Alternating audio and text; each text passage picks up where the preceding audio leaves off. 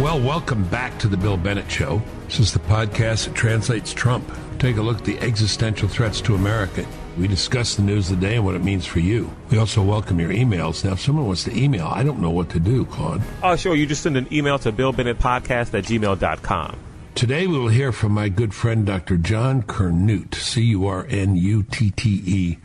John was my student at Harvard. He was a freshman in the dorm, and I was a law student taking care of him. He graduated magna cum laude from Harvard, got a went to Harvard Medical School, got his degree, got a PhD in biochemistry. I didn't do that. Did you do that, Claude? Uh, no, I did not. and we'll talk to him about all aspects of this. He's the guy. He's my go-to guy. He's my best friend, and uh, he's very thoughtful, very reasonable. He's a doc and I maybe maybe I'm a little off on the on the medicine side of this, the virus side. We'll we'll figure it out. So let's welcome Dr. John Curnutte to the show. Dr. Curnutte, John, welcome to the show. Hey, good morning, Billy. All right, what do we got here with the coronavirus? Is this is this a threat to the well-being of the nation? Well, it, it is. Uh, it, it is a serious virus. Um, you know, it has a propensity to go deep into the lungs in, in many people. And anytime that happens, uh, you know, pneumonias, the inflammatory response to that as the body tries to deal with it, it's, it's serious. And so, yes, it, it's up there uh, with some of our more serious viruses. It's not in the same league with Ebola. Uh, people are very familiar with that. Uh, it's it's uh, it's somewhat related. Uh, uh, to MERS. Uh, it, certainly the virus is similar, but MERS, as you recall, had about a 30 plus percent uh, mortality once all things were sorted out. SARS, uh, which we dealt with uh, back in the early 2000s, uh, had about a 10% mortality. Uh, this one, we're not quite sure what the mortality is. Might be around one plus percent. Uh, might be a little bit lower than that. We can talk about that. Uh, so it, it's it's there uh, in the um, uh, uh, uh, in the uh, shelf of serious viral infections that, that we have to deal with. So absolutely, we it's appropriate we've taken it this seriously. Uh, as respiratory viruses go, it's quite contagious uh, because it inhabits both the lower and upper airway. So uh, droplet spread is quite there. Uh, and you see that the way that the virus has spread around, but you also see it really, I think, as we get a better handle on the mortality rates that show a large number of people get it, uh, a relatively small number, but a very significant number get it. So it's in that in that range, in my opinion, Bill, where we have to take it as a as a deadly threat, but it is not Ebola, it is not SARS, it is not MERS let me do this not as devil's advocate, but as, these are my honest views. Push back on some of this and, and just get your honest reaction. You and I have talked about this earlier too. You know, if I were a virologist, if I were interested in studying viruses, everything would look like a virus to me. You know, and if if I were a doc, that's the only thing I'd I'd, I'd have, but uh, on my mind. But let, let me let me just jump in on. I'll pick up on one point, and then I'm going to pick up a lot of other points. You tell me where I'm wrong. I've been tracking this mortality rate in the U.S. here since March 3rd and it's going down. And it's now about 1 3. Uh, that is, of the people who test positive, about 1.3% die. That's one point. Second point, most of these people are old. Uh, I wrote a piece for the Wall, uh, for the Fox News in which I identified myself as former Secretary of Education, over 70, and with a couple of underlying conditions. So it's not that I'm unsympathetic to the elderly. I am one but it is primarily on the elderly. And then I just I just heard Dr. Birx, you know this Dr. Birx, Deborah Birx, John, who's been on uh, these press conferences, very impressive, I think. Yeah, she said mortality rate. You know, people have been looking at the numbers in Italy, and people just need to realize, not that people should, you know, think this is great news, but she said the average uh, uh, age of the people who die in Italy is 85. Well, you know, I, I, I happened to look up life expectancy in Italy, and it's 83.5. Uh, I'm not trying to diminish this, but one, it seems to me the, the mortality rate overall is pretty low. It is isolated in the elderly. Not that that's any cause for joy or celebration, but but it is the elderly, and it's a lot of the very elderly and very fragile uh, who are among the largest part of those dying from this. And the other thing about it is maybe another whole set of considerations. It seems to be um, uh, what's the medical word for it, John? You know, uh, um, dense in certain areas and not in others. I, I just heard that 60% of the positive cases are now in the New York area. Well, so uh, first let's talk about mortality, and then let's let's talk about the epidemiology and how it's distributed. Uh, so regarding mortality, uh, I, I, think you, are right uh, that it is uneven in its uh, its impact uh, on on on by age, and it is um, and, and, it is regional. We'll talk about that in a second.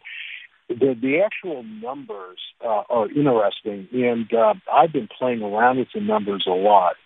And I think um, a very important point that I think a lot of people have missed, uh, which actually is good news. And there was actually a nice uh, article this morning uh, in the Wall Street Journal uh, from a professor at Stanford about this.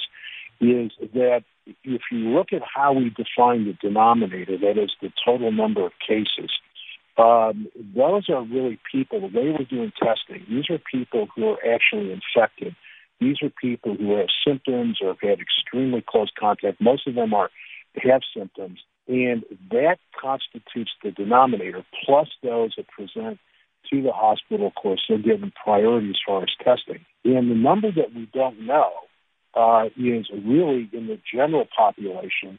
Uh, what is what's called prevalence? That is, how many people are actually are carrying the virus and may be completely asymptomatic, and that number some people have estimated it's half the people. Some say it may even be large, larger than that. Uh, where we then may have denominators. It was a P word. What was it? So prevalence. That is how many people have it uh, in the population. And one of the things that will be will be important is we get broader testing, uh, and we don't have to prioritize it for people with symptoms, close contact, or those entering the hospital or being evaluated to go into the hospital, is that denominator will get larger. And the deaths, of course, we have a very, at least in the United States and in many other countries, we have a very accurate number of what those deaths are.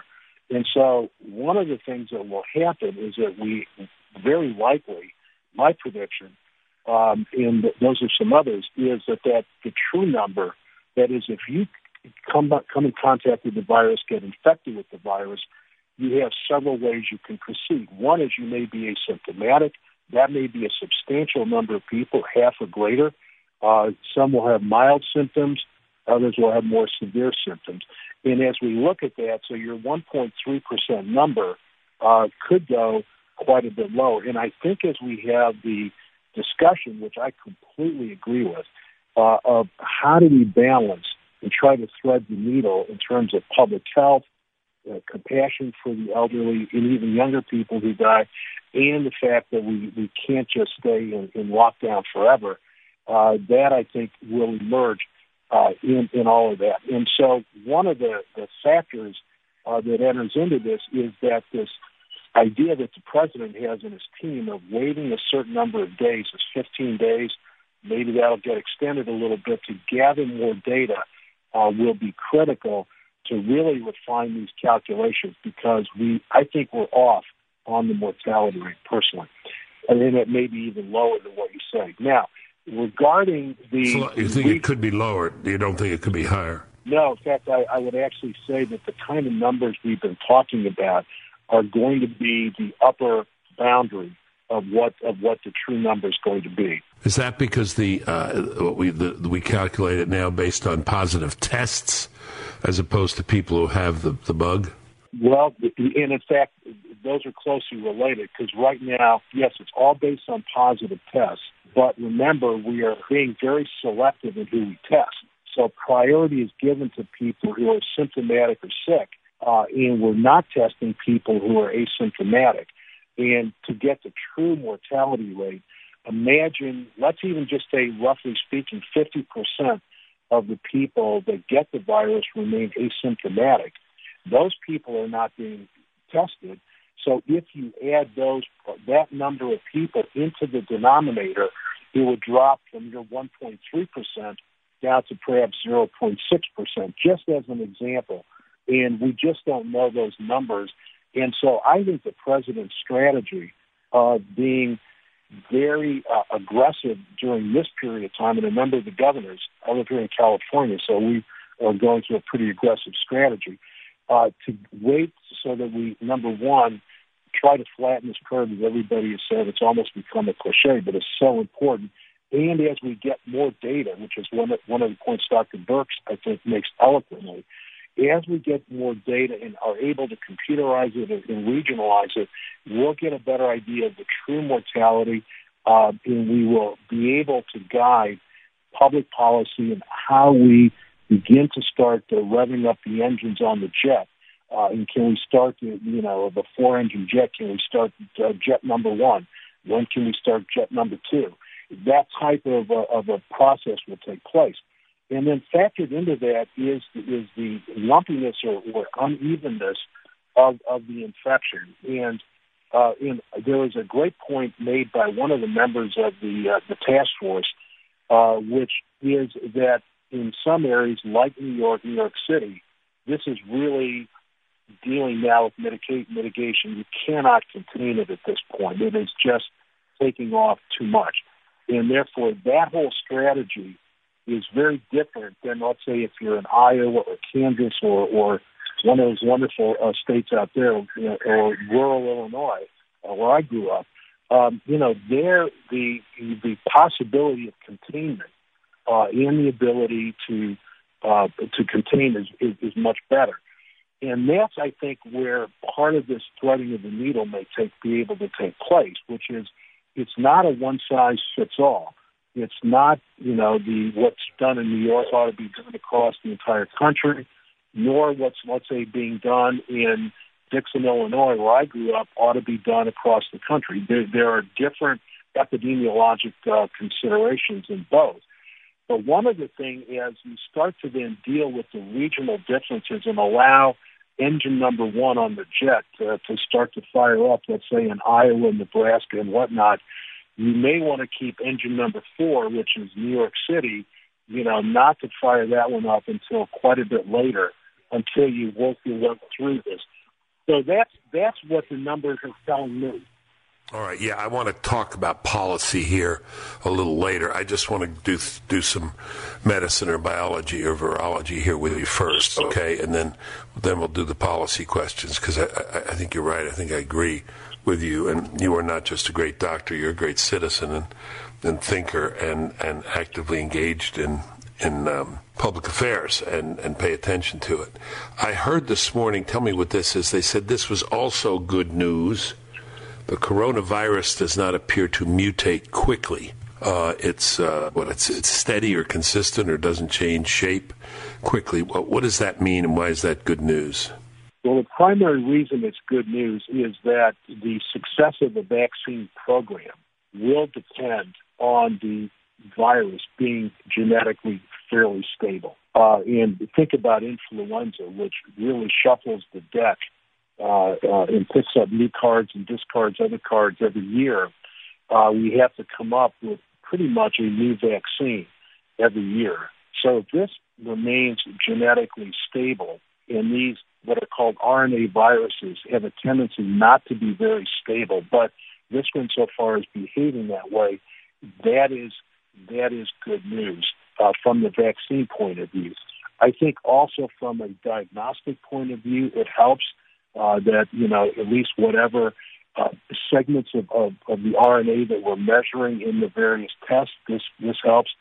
Uh, one thing also is um, what we'll have to see is if we do get effective antiviral agents, one of the things that happens in viruses, as happens in bacteria, is the the natural background ability of these organisms to mutate will start to select for resistant organisms. And we saw this, you know, we've seen this with bacteria, we've seen this with uh, with a number of viruses.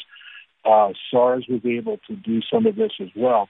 So one of the things, if we get a successful antiviral, what we likely are going to see is some mutations emerge.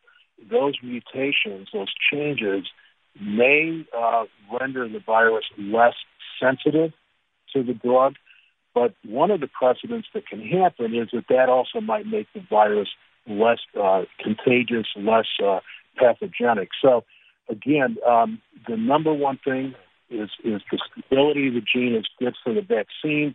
Uh, regarding other elements, we'll have to wait and see. What about? Um, I notice. Uh, you, tell, you got to tell me how this works. I know you know how this works because you've taken drugs to market. But um, I heard Dr. Oz, and then I heard Dr. Makary from Johns Hopkins. Marty Makary's a Fox News contributor. He's a surgeon. He's the guy, by the way, who did my Whipple. You remember when I had the Whipple surgery? I know you do. Yep. uh, anyway, they were both talking, um, and another doctor who uh, serves the uh, Orthodox Jewish community in New York, Parkland, New York, Zelenko, uh, saying that there was reports and I guess some studies of some real success with um, this uh, hydroxychloroquine. Hydroxychloroquine. It's a, a, a, drug that's a malaria drug, right? Uh, an anti-malarial yeah, drug. Anti-rheumatic and, and lupus-like diseases. Yes. And they cited a study in France, and they cited another study, and they're you know they're they're apparently they've shifted the FDA protocol so they can test this one, assess this one right away. I wonder if you've heard these reports and have any opinion, or if you could explain to us a little bit how that works, that process. Yeah, there are a number of parts. One is uh, I was CEO of, a, of an antiviral company actually back in 2008 to 2010, uh, and we were working on strategies to block viruses. So this is something as I listen to all of this, uh, something that resonates with uh, uh, really working on, on an influenza drug back in the last pandemic for in, influenza back in 2009, uh, 2010. Now, what what what's what's interesting about this? The first question you have to ask for a candidate drug. So this hydroxychloroquine is a drug uh, that is a variety of the chloroquine drug, which has been used for many years for uh, for malaria. Uh, this particular form is also known as Plaquenil. I've actually used it in a number of patients I treated uh, I've uh, dealt for decades with children with uh, congenital immune deficiencies. Uh, from uh, some of the mothers or some of these immune deficiencies have a form, a mild form of lupus, and one can actually use Plaquenil hydroxychloroquine to help control that. And so I personally have actually seen uh, moms who've been on it for long periods of time uh, that have done quite well with it. You've got to be careful with it. It's not to be dealt with lightly, but it's quite a safe drug. So that's that's a, it's a well-known drug and it's been used. Uh, and many of us have actually seen it, uh, you know, uh, directly in, in our medical practices. Now, with regard to its potential promise here, going back to when I was the head of this virology company, one of the things that we were always looking for would be ways to impair the ability of the virus to enter the host cell or to interfere with its ability to grow. And that there's certainly a mechanism by which hydroxychloroquine might work that way. And in fact, that's part of the way it works with malaria.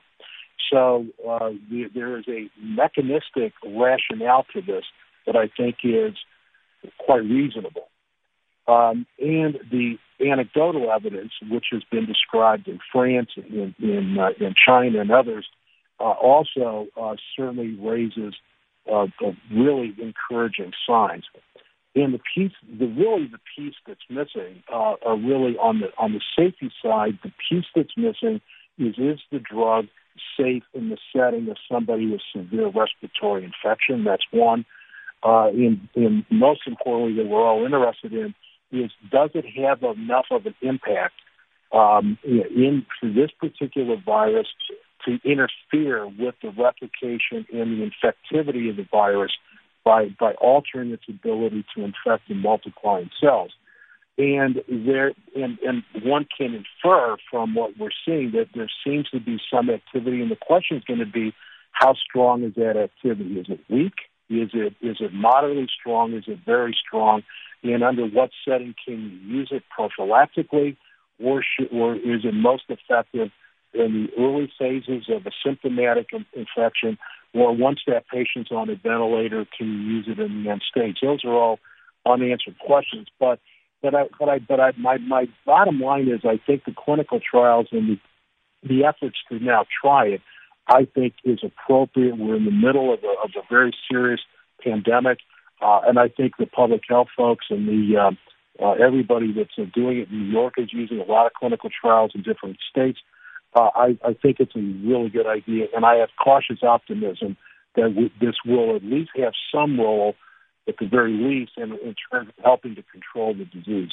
Can I ask you if you'd uh, hazard a guess. Cautious optimism will do, and would that be based on different patients? It will have different effects on different patients, or, or or other factors. What would be the main things if it were yes and no? Yeah, so I, you know, let's assume that it has this antiviral activity. Uh, if it's a relatively weak agent, it might be more appropriate as a prophylactic agent. That is, somebody who has come in very close contact with somebody uh, and is just tested positive but is asymptomatic.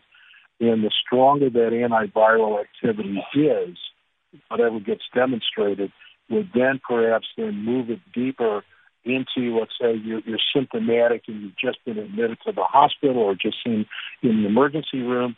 And I think the highest hurdle to jump over is would it be able to help somebody who is just overrun with virus on a ventilator with deep infection and still at that point where the virus is multiplying like crazy in the body, can it interrupt that process? And so the biggest variable, uh, in my opinion, is going to be at what stage of the disease are you? Is it early? Is it mid or is it late? That may be the biggest variable. I got you. Very good. I want to get to, I want to get to policy in a section. I, want, I don't want you to give up your hat, uh, John, and your expertise as a doc and as a scientist, but get into policy, which obviously must draw on the science. But but but, but let's stay in the pure um, virus and, and science part for a minute. Is there anything about this bug, this virus, uh, this coronavirus that uh, we should know that we're not hearing enough about on TV? It seems we're hearing the same things over and over again. Is there anything else you'd tell us about it that people are not as aware of as they should be? Uh, yeah, not really. I, mean, I, I think I think the stories are actually pretty well. Uh, I mean, nothing jumps to mind like you know a, a big aha that people are missing. No. Talk about policy, and again, uh, you know, you are always who you are. So, uh, I'm not trying to shift you from your expertise. Uh, uh, the audience heard me heard me on Fox. I, you know, I started out my interview by saying there's a whole lot going on here in this country right now. Part of it is this bug. I said my reference point is, and you may remember this, John, from way back when you were at Harvard and I was proctor and talking about Reinhold Niebuhr and the irony of American history and the children of light and the children of darkness. That's what I said on Fox. I said there are children of light and children of darkness.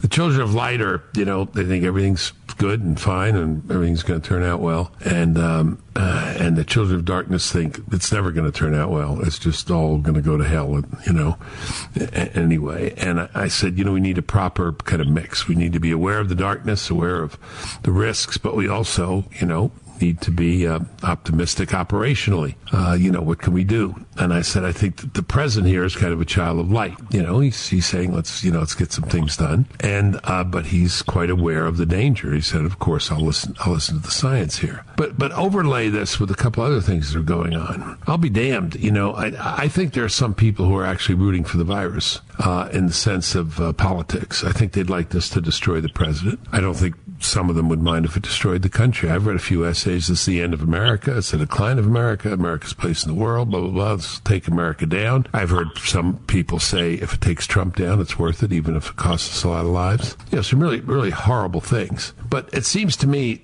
that the president has this pretty close to right. Let's pay attention. Uh, let's give help where it's needed, particularly in, in places that are really red, really exploding, uh, bright red, like New York. Um, but then let's also think about other things because we got to get this economy going. And it's not just a matter of money versus, you know, it's like money versus lives. That's not it. It's just, you know, people's lives and livelihoods are on the line. And a livelihood is more than money. It's pride. It's self-respect. It's getting out of the house. It's, you know, providing for, for families. And, and, and that's important too. And, and indeed, the president said if, if this economy goes down, if it really goes down, we'll have more people die from that because of want and need and stress and other things uh, than, than the virus. Um, just give me your, your reaction, your reaction to that. Well, I'm, uh, and I've thought a lot about this. Uh, I'm very much on the end of the spectrum that the president is on, uh, and and I would say that not only in my practice of medicine uh, for many years, uh, and in academic medicine for a number of years, but also in my world, my my career in biotechnology, drug development, and whatnot. You know, you know, I've developed a, more 360 view of, of medicine and science and its role overall. Uh, and the the thing uh, that that uh, I agree with the president is that if one has to balance the two, and you've spoken eloquently about it, you've written about it, uh, so I, I agree with you as well. And and really, the devil's in the details of how one can do it. Uh, and we alluded to some of those details um, in, the, in the first segment of this that actually are driven uh, by a increasing understanding of the behavior of the virus, uh, its epidemiology, how it spreads, and kind of its overall kinetics, and what the real mortality rate is, and whatnot. And so all of that needs to be baked in uh, to this. I think the biggest opportunity that we have in terms of policy, public policy, is the regionality and the lumpiness of its of, of its presence. It's not evenly distributed. Lumpy in New York, lumpy uh, somewhat in, in parts of California, uh, and whatnot.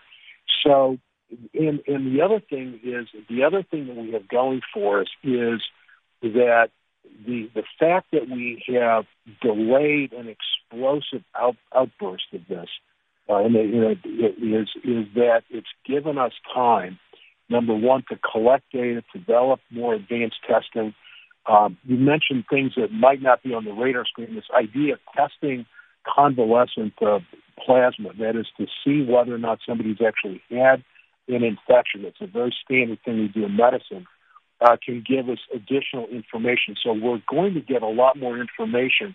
And I think, as Dr. Brooks has said, it allows us to get very granular about what do we do uh, by certain counties, by certain regions, and do that. And and and the two strategies, and, and this is the other thing, which is then taking advantage of that. There are regions where you can start to start up those jet engines again and and get things going and and take um, now armed with tons of now diagnostic testing capabilities and a lot of knowledge about the disease and how it spread, uh, we can now have regions where we introduce aggressive testing if people are, are are symptomatic. We can track all of their contacts, do all of the classic containment work, quarantine people, maybe have the elderly self quarantine, uh, and and we can and we can start to see who's actually been exposed, who's carrying immunity in their plasma. And, and by doing those kinds of things, we can do it. Uh, monitoring travel, you know, limiting travel, this would be tough for the economy. But, you know, from let's say epicenters like New York City, as you heard yesterday in the briefing, you know, those people should self quarantine because they may well be carrying the virus to other parts of the country. We want to try to minimize that. So that I think is our great opportunity. The, the testing, the unevenness uh, in the possibility of doing regional containment uh, while we still have these big outbreaks in certain concentrated areas of the country. All right, I want to disaggregate that and get to some specifics.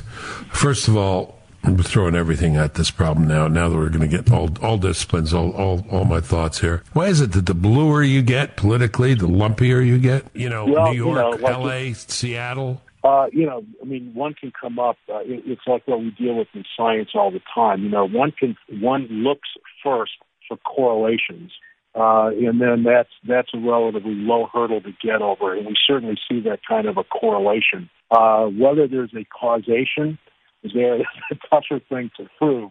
Uh, so it's just just uh, a correlation.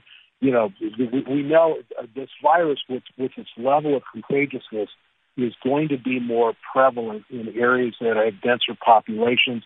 Areas of denser population tend to be more blue, and so it, that it could just be that coincidence. But but but I also um, think you know we should not be paralyzed by political correctness.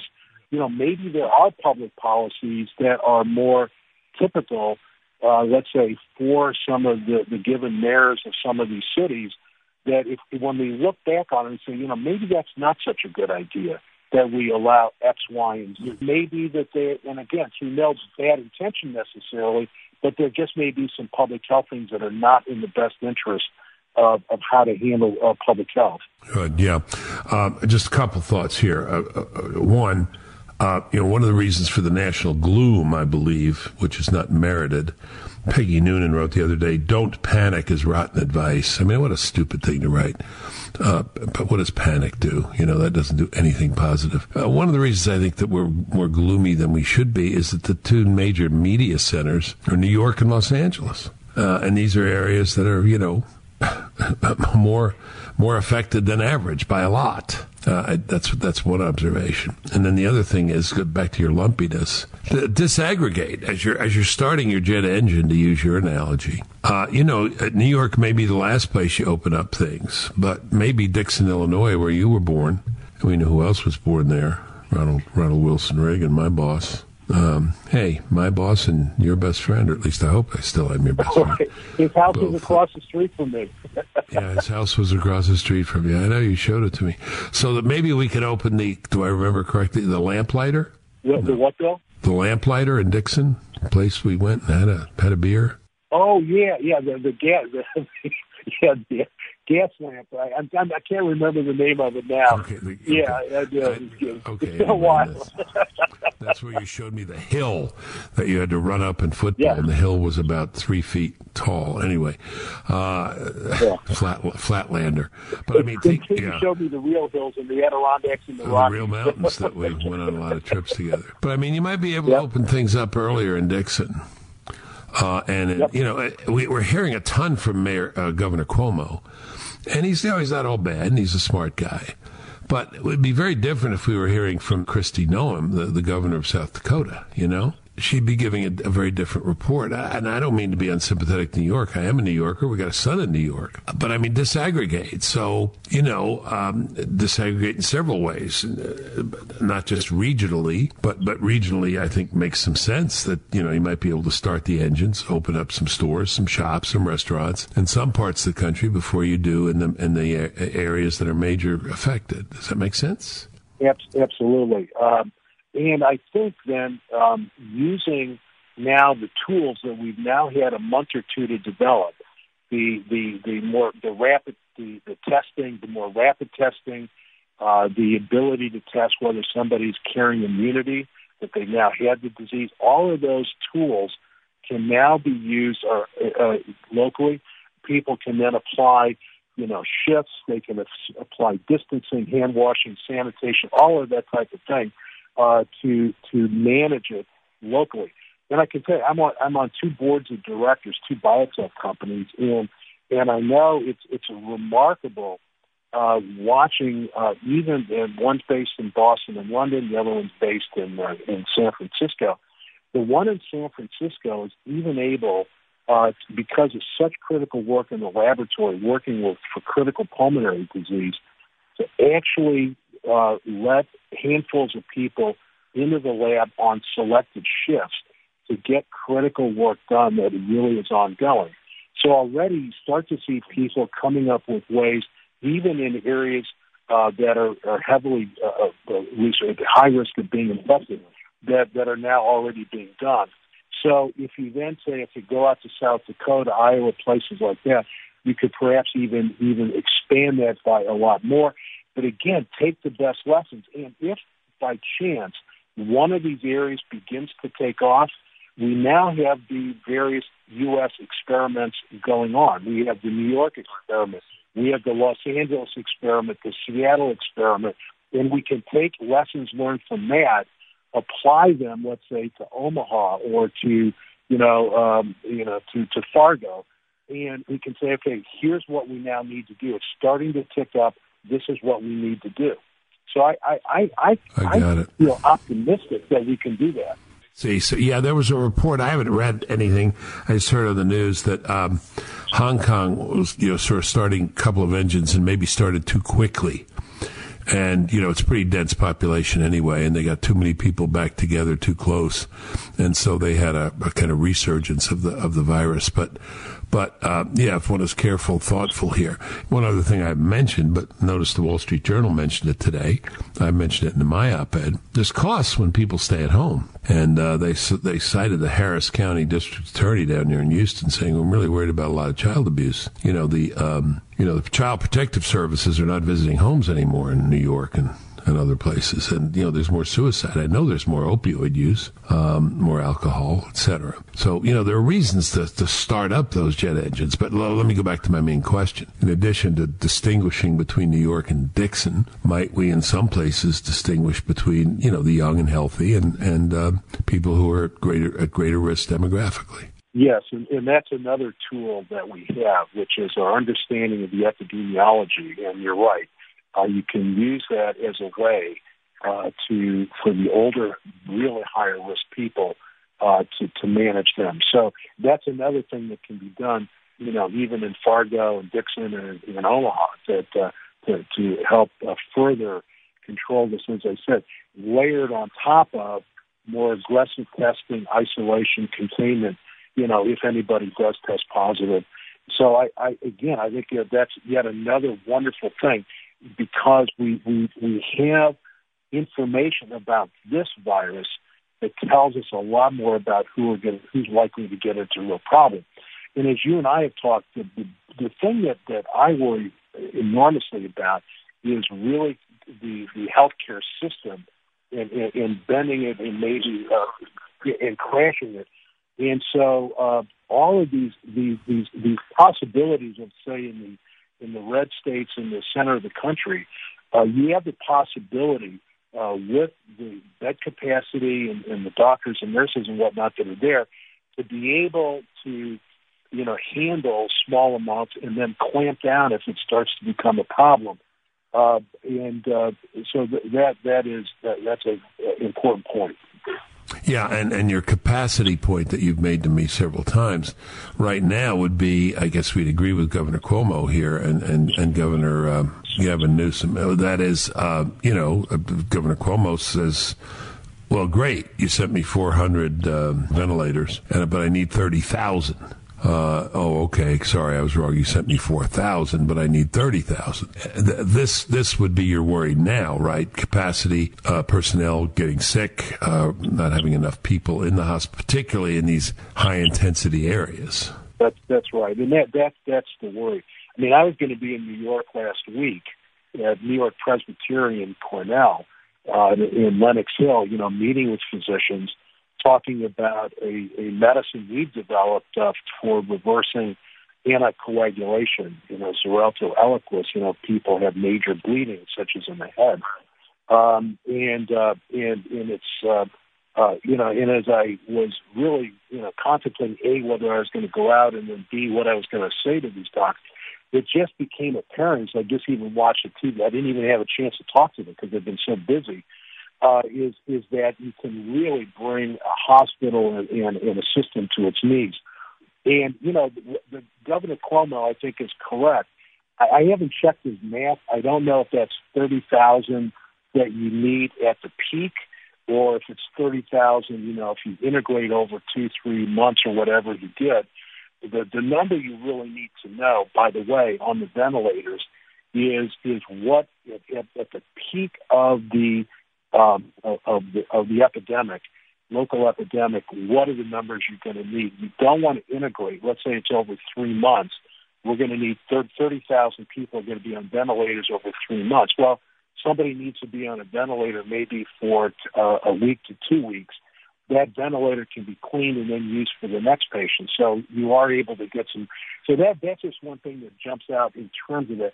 But the concept of overloading a medical system is really important. And so New York, for example, more or less on on on intense quarantine right now, is important for to give that healthcare system a shot. Uh, but you know, again, think of the bright side of this. Knowing what we're learning, and I think Governor Cuomo's right. You know how they're dealing with this. You can apply those same lessons. I thought a very creative idea he came up with yesterday, and he talked more about it today. Uh, is the idea of taking advantage of this regionality. If we have ventilators that are relatively, you know, an excess number in, in let's say, uh, certain parts of the country, ship those to New York, lend them to the New York folks to get them over that hump, get them clean, sterilized, and send them back to where they're next needed. So that's another whole way, again, thinking about this on a regional basis, that I think we can get through this. And that, I think, is our biggest hope for threading the needle of, of managing this outbreak and then um, and, and then not not killing our economy. And of course, you know, as I think people have said, there's two ways that this is likely to end. One is that we get a highly effective vaccine and we, we get the level of immunity up, or if we don't get a highly effective vaccine, this concept of herd immunity, where a substantial number of people, 50, 60% of the population, develop immunity. Um, and so one of those is going to have to happen. And if, if the vaccine is not to be, for some reason we don't have great success there, although I'm optimistic, um, one just needs to then level this out and, and allow this um, uh, to gradually uh, build up that immunity and hopefully build up the immunity in younger people who are not going to have serious consequences with the disease. They can weather, they can become the herd, the elements of the herd that are going to ultimately protect uh, the rest of us. Like uh, like you, Bill, I'm in that high risk population as well. I mean, we shouldn't. Uh, Governor DeSantis, my friend in Florida, shouldn't be telling all those kids to stop crowding around the beach? Maybe they're doing some good. Are they developing crowd immunity? Uh, well, at some point, yes, but I mean, may, let's say at some point, maybe. But right now, no.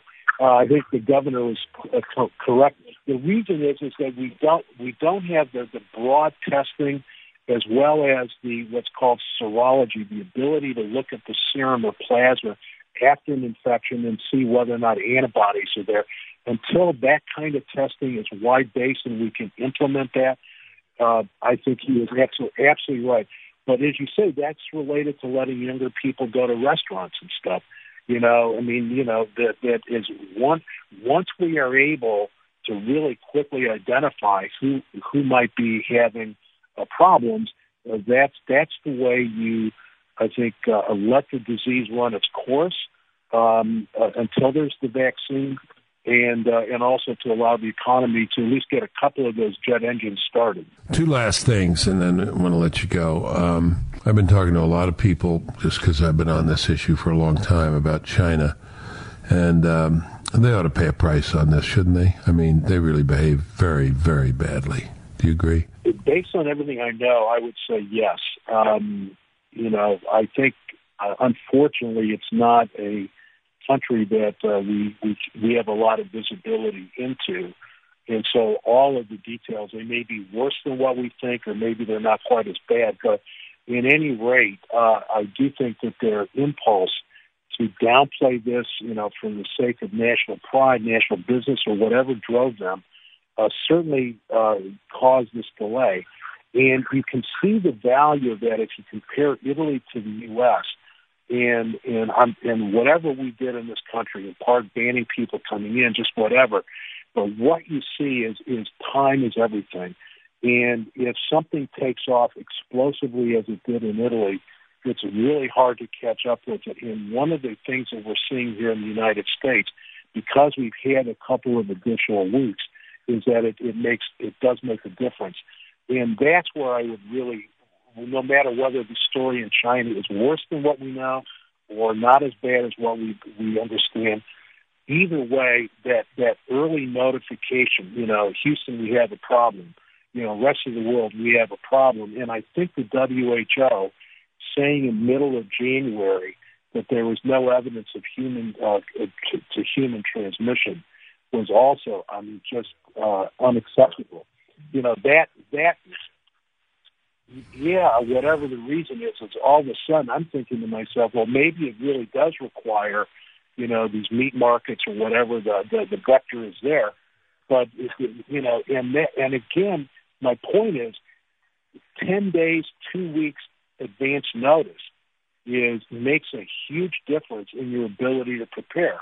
And and I think you're going to see that play out in New York where in a nick of time we're going to come in with the masks, we're going to come in with the gowns, we're going to come in with enough ventilators, create enough uh, uh, emergency beds to nurse New York City through this. Um, but imagine if they had not had uh, these several weeks to kind of get ready. And that matters, and that's where I really hold China accountable.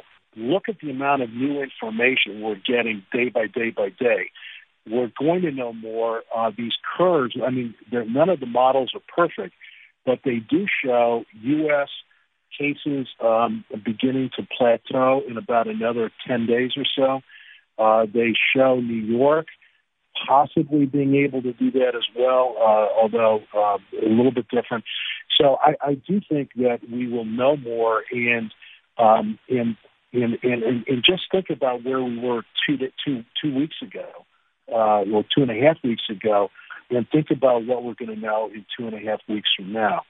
So again, I I just think that uh, we we have to have to be careful now and and and, and, and give him a break because I think he's doing a good thing. And what what what I thought of when he was talking, it, it brought me back to my days in pediatric oncology uh, and and taking care of children with uh, severe immune deficiencies. And one of the things that I, I learned early in my career that I practiced my entire career is always to give people hope. Um, and you know, when you meet a family uh, with a two-year-old with leukemia, and you have to tell them that news. You also have to then give examples, paint pictures, and I would say, you know, you know that that little gal that you just saw out in the waiting room, you know, that was out there playing with her doll. And I go, I they go, yeah, yeah. I said she was like your little girl three years ago, exactly in the same spot. And you need to give people tangible pictures that they can see because you know this this this is not the end of the world. This is not the plague. It's not going to kill us all. And and I and I think it's appropriate to to put that in there. And the other thing is, it also gets another set of engines. You know, when the jet engines start up, there's a little bit of period, you know, where they're kind of just revving a little bit. And and I think people's brains have to start revving a little bit to think about, okay, what are we going to do next? And the virus is not going to be gone for quite a while. So we're going to have to figure out how do we coexist with it for a period of time, just like we do with influenza and other and other viruses. John, thank you very very much. Listen, Bill, I, I hope this is helpful, and uh, it's great to talk with you about this, and um, hopefully uh, you shed a little bit more more light on on the situation here. You are a not a doctor of darkness; you are a doctor of light, and I I appreciate it. You're listening to The Bill Bennett Show. Bill Bennett Show. Stay current on the threat posed by China with our friends at Committee on the Present Danger China. Go to presentdangerchina.org. Presentdangerchina.org. All right, that does it for today's show. To catch up on previous episodes of the show, go to thebillbennettshow.com. You can follow me on Twitter at William J. Bennett. You can like me on Facebook. Just search Bill Bennett. Feel free to email the show. I'd love to hear from you. It's billbennettpodcast at gmail.com. Please share the podcast with your family and friends. We'll catch up next week.